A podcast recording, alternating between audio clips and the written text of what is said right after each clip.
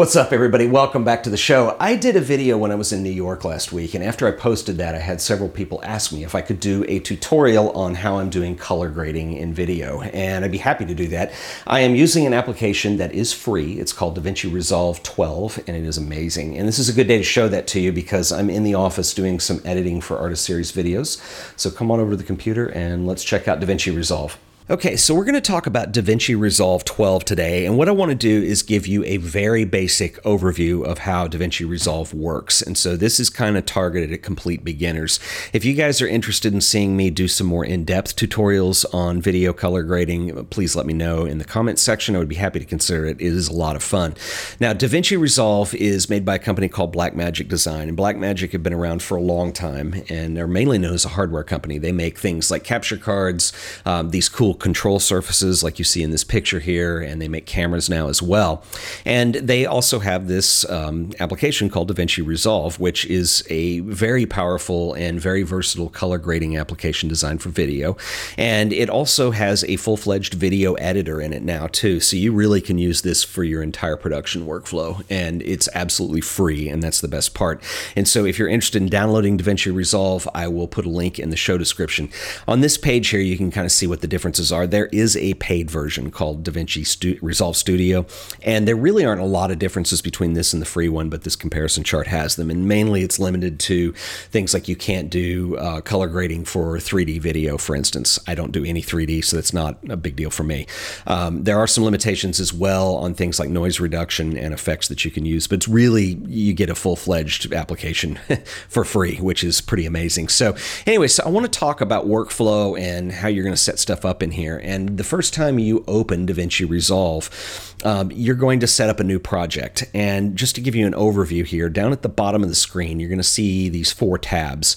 Each one of these tabs represents a workspace, and they kind of move in order of your workflow for doing a video. So when you're under the Media tab, if you don't have a project set up, see, I already have one set up in here, and this is actually one of the videos I did last week that I put up from when I was in New York, but you'll have to set up a project. And I'll go over that really briefly here, but basically, in, under the media tab, you'll want to import your footage. So over on the left hand side, you see a map to all your drives that are connected, and you'll bring in the footage to the media pool, is what this is called down here. Once you have all your media in the project, you're going to go over to the edit window, and you have all of your tools here for video editing, and it works on a standard timeline, much like you'd see in Final Cut Pro or Premiere, something like that. Um, over on the left hand side up here, you can see this is my media pool. So if I want to bring in more media and drag and drop is how you do it. It's really easy to do. You can create transitions in here. And so the whole idea with your workflow is that you're going to bring in your media, do your edit first, and then color is kind of one of the last things you do. And the reason typically uh, it goes that way is because you want to make sure scenes match from shot to shot. So if you do all your color correction before you edit, um, you're kind of locked into that and it can create some problems for you later. And then you got to go find files and try to bring them in. So that's typically the way we work is we do color grading at the end. And so if I click over on the color tab here. This is how we're going to do our color grading, and this is the kind of the core of what I want to talk about in this video. So DaVinci Resolve 12 is what we call a nodal editor, and it works on a series of nodes. And so on the left-hand side over here, we see our preview window, and you can see I've got this shot here. This is that building in New York that is the old jazz loft that Eugene Smith lived in.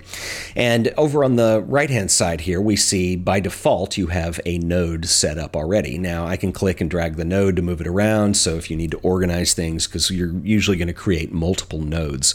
And these lines that come up to the node represent, you know, the signal here. So over on the left-hand side, this little box represents your out or sorry, the input that goes into the node and then the node connects to the output, which is what we're seeing on the screen. The reason it does this is because you can do some very complicated things in here. If you're doing green screen work or if you're doing stuff with masks and you want to be able to send outputs of nodes to other nodes but not have them necessarily affect the main output. Anyway, so there's a lot of complex things that you can do in here. But nodal editors, it's really easy to want to think that they work like layers, like such as Photoshop. But I want to show you the difference. So I have this frame actually set up in Photoshop here. So if we go over to Photoshop, what I'm going to do is I'm going to create two adjustment layers. I'm just going to create two curves layers here because I want you to see how this works. So if I take the bottom curves layer, this curves one, And what I'm going to do is I'm going to bring my my darks up, or sorry, I'm going to bring my darks down. I'm going to really crush those blacks, and we're just really going to go hard with it. And so if I go to the next curves layer that sits above it, and I try to recover those, there's no information to recover. You see, it just kind of gets milky white, and it's not bringing any detail back. And so in a way even though Photoshop, we think of it as non destructive editing, it is destructive in the sense that the layers impact how they sit on top of one another. So a layer on top of another layer um, can have information that it can't access and vice versa. So that's what I did is I basically just crushed all my blacks in one layer and then tried to uncrush them in another and it didn't work. Now, if I go over to DaVinci Resolve, and what I'm going to do is set up two nodes, and so these are serial nodes is what they are and there's different types of nodes, but for the case of simplicity, we'll only work with serial in this video. So I'm going to take one node and I'm going to take my curves adjustment and I'm going to crush those blacks like we did in Photoshop. And you're going to see in my preview window that they totally get crushed. And in the second node, I'm going to try to revive them and bring them back. And whoa, look at that. You can see that I can pretty much bring it back to the way it looked originally. So that's the really cool thing about using a nodal editor and where it becomes very powerful. It's a little harder to get your head around because you don't have that metaphor of the layers, but the nodes are necessarily they're independent of one another, so you can actually compensate for corrections in other nodes. That's not what they're designed for, but but you you don't lose any information from node to node, and I think that's really important. Uh, whereas Photoshop, you do, and so that's why this is a nodal editor. Now we have different types of nodes, and I'm going to right click in my workspace. I'm going to say reset all grades, and if you go up under the nodes window, here's how you add nodes, and so you can add serial nodes. I use a lot of the shortcuts. There's also parallel and layer nodes as well. Layer nodes, you can imagine they work like layers and so forth. So, anyway, so it, what typically you're going to do is create a series of nodes. And the way I like to work in here is I'll kind of do uh, primary adjustments on one node is what we call it, where you're dealing with you know, maybe your your levels or your curves, and then maybe I'll do my color adjustments on another one, and then I'll add my vignette to another one, or you know I'll go in order like that. So that way, if I make a mistake, um, one you can turn the nodes on and off to compare them, uh, but I also know where all my color corrections are. So I'm going to go ahead and set up a couple nodes here so we can you know maybe work with this footage a little bit.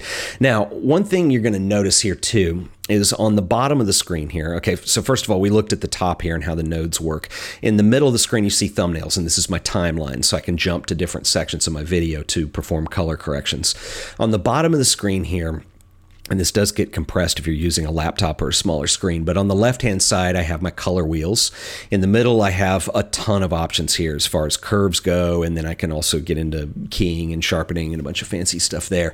On the right, on the lower right corner, um, I have it set up so I can see my scopes. And this is important because scopes will they'll, they'll help you see things kind of visually in a waveform. And what you're seeing here is three channels: the red, green, and blue channels.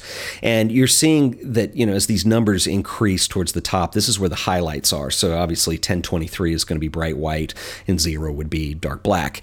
And the footage that you're seeing in here is a little bit washed out in general. And so, for instance, this shot, in fact, most of these shots in here, I did with my Sony RX100 Mark IV. It allows you to shoot with what is called a log profile. And a log profile, it, it looks really flat and a little washed out in the end, like you're seeing here, but it allows you an enormous amount of flexibility because, like, for instance, things that, just like in photography, when you shoot a picture and whatever's on your negative if you're shooting film or whatever's on the raw file if you're shooting digital. If blacks go too dark, you can't get them back. Then once they're too too dark, you lose all your detail. And same when you blow highlights. And so what a log profile allows you to do is shoot with everything kind of compressed in the middle here. And so I'm not really losing any detail in the shadows of the highlights. Let me bump over to another uh, example here. So like for instance, this one, which is the control tower at LaGuardia. So uh, I have all my shadows. You can still see all the detail in. I don't have a lot of noise in here. And I've also protected the highlights.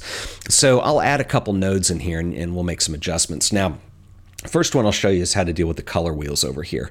So the wheels have, you know, basically this little color spectrum, and they also have a little dial underneath, and the dial raises and lowers whatever it is that you're adjusting. So for instance, if you go from left to right, you're going to see lift, gamma, and gain, and lift are shadows, gamma is midtones, and gain is highlights. So that's one way you can think of it. So what I'm going to do is I'm actually going to lower the lift, and when I lower that, you're going to see that the shadows become darker in my final output.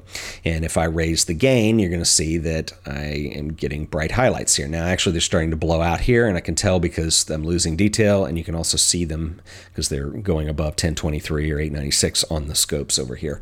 So anyway, if you want to reset anything, there's a reset button for each one of these color wheels, or there also is a master reset.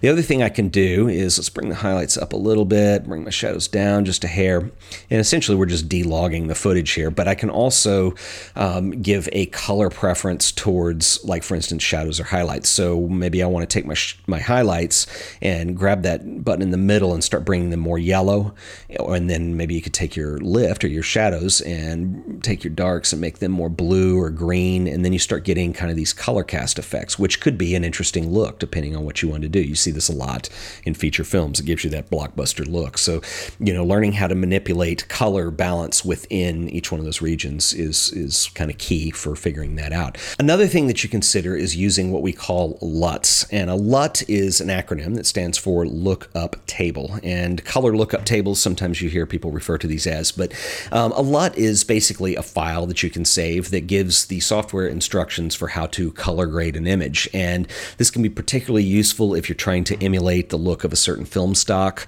or you, you know, let's just say that I like this look that's set up and I want to be able to save that and apply it to other footage.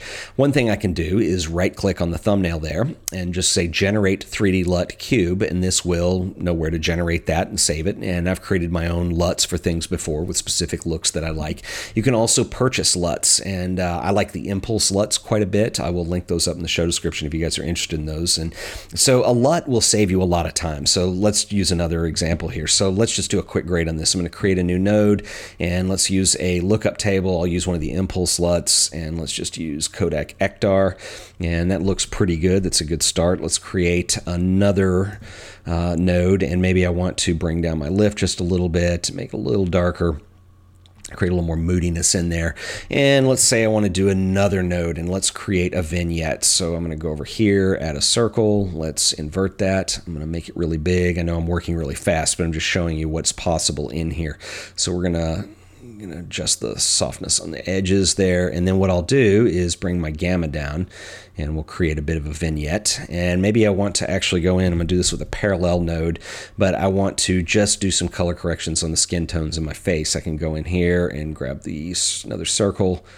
We'll put it kind of over my face here, so it'll only the corrections will only impact what's in this circle area. And let's bring the softness up just a little bit, and maybe I'll bring my gain up, make it brighter, but bring my gamma down to add contrast. And it's starting to look good. Maybe actually go in here and dial a little bit of yellow into there.